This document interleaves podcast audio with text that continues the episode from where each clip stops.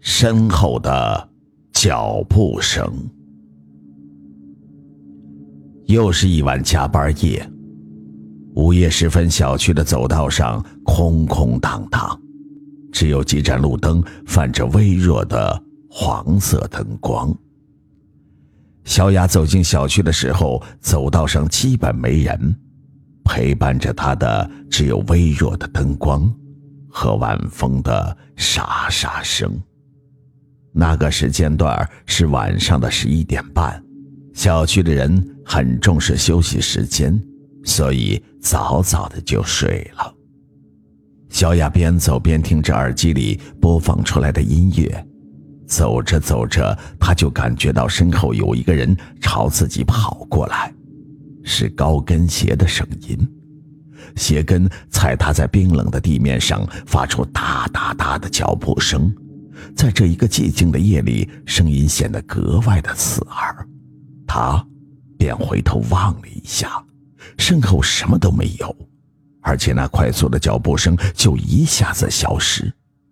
小雅以为是自己幻听，她回过头，继续跟没事一样的往前走，只是身后有人朝自己走来的感觉仍然存在着。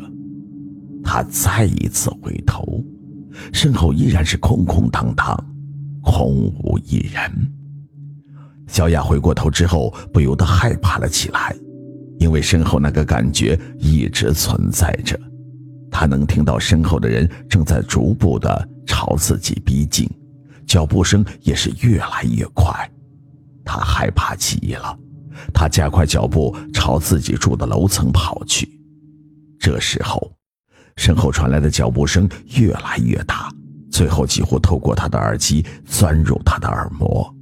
小雅快步的跑着，一个箭步的狂奔至楼下。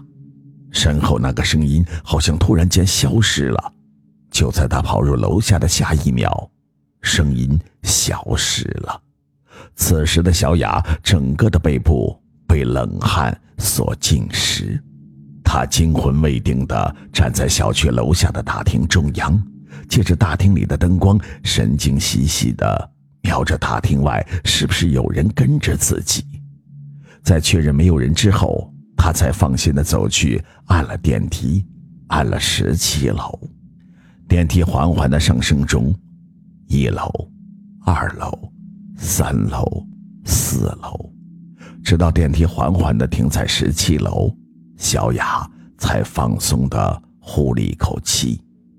正当小雅准备迈步走出电梯门的时候，她眼角瞥到，十八层的电梯按钮突然间亮了起来。小雅的脑袋顿时一阵的发麻，惊叫的从包里拿出钥匙，快速的打开房门，然后关上。你干嘛呢？怎么一惊一乍的？见到自己的妹妹小雅回来的那副模样，小安忍不住数落了她一番。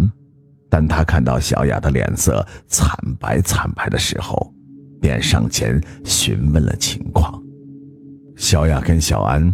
讲了自己刚才所遇到的情况，小安略有所思的沉思了好一会儿，说道：“嗯，没事的，那还不是平时你看鬼片看的那么多，现在才会胡思乱想的。”小雅根本听不进姐姐小安的解释，因为从刚才进来到现在，那种身后有人的感觉总是紧紧的。跟着他，小安好一顿的安慰，才把小雅哄去睡觉。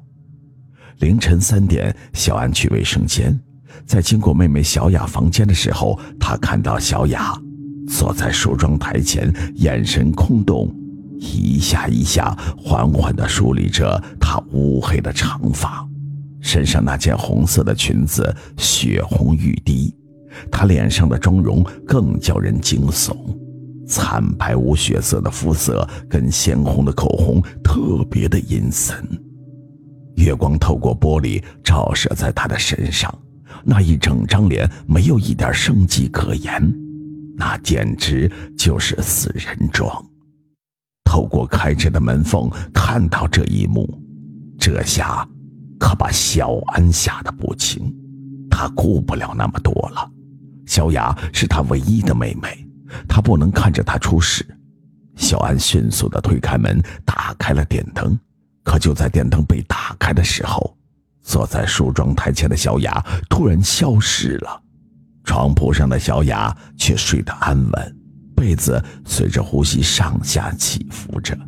小安看到这一幕，一时没有反应过来。他揉了揉眼睛，定睛一看，妹妹躺在床上，可是自己刚刚明明看到自己的妹妹坐在梳妆台前梳着头发，或许真的是看错了吧？确认妹妹是真的睡着，小安便退出了房间。日子就这么一天一天的过着。而那晚的事情也随着每天的忙碌而渐渐的被淡忘。可接下来的日子里，小安就发现妹妹小雅的不对劲儿，到底哪里不对劲儿？刚开始的她也说不上来，只是觉得以前小雅性格十分的开朗，现在她发现小雅变得不太爱说话，而且每天深夜一下班回家。小雅就总把自己锁在自己的房间里，哼着一些六七十年代的歌曲。有好几个晚上，小雅一反常态的化了妆，走到小安的房间里，问他妆容漂不漂亮。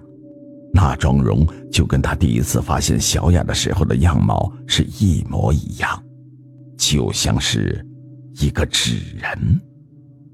小安越想越不对劲。他察觉小雅是从那天晚上开始，就渐渐的变得怪怪的。小安拉着他直接去找了朋友介绍的神婆，神婆一看到他们就皱起了眉头，说小雅是撞邪，随即从抽屉里抽出一张黄色的符纸递给了小安，让他回家去把符纸烧了，然后加点水把整个的房子撒上，小雅。就会没事儿了。虽然持着半信半疑的态度，但是小安还是照着神婆所说的方法做了。奇怪的是，后来的小雅真的好了，又恢复了正常的状态。但是唯一没有变化的是，每当深夜时分，小雅总会坐在梳妆台前，哼着歌曲，化着妆。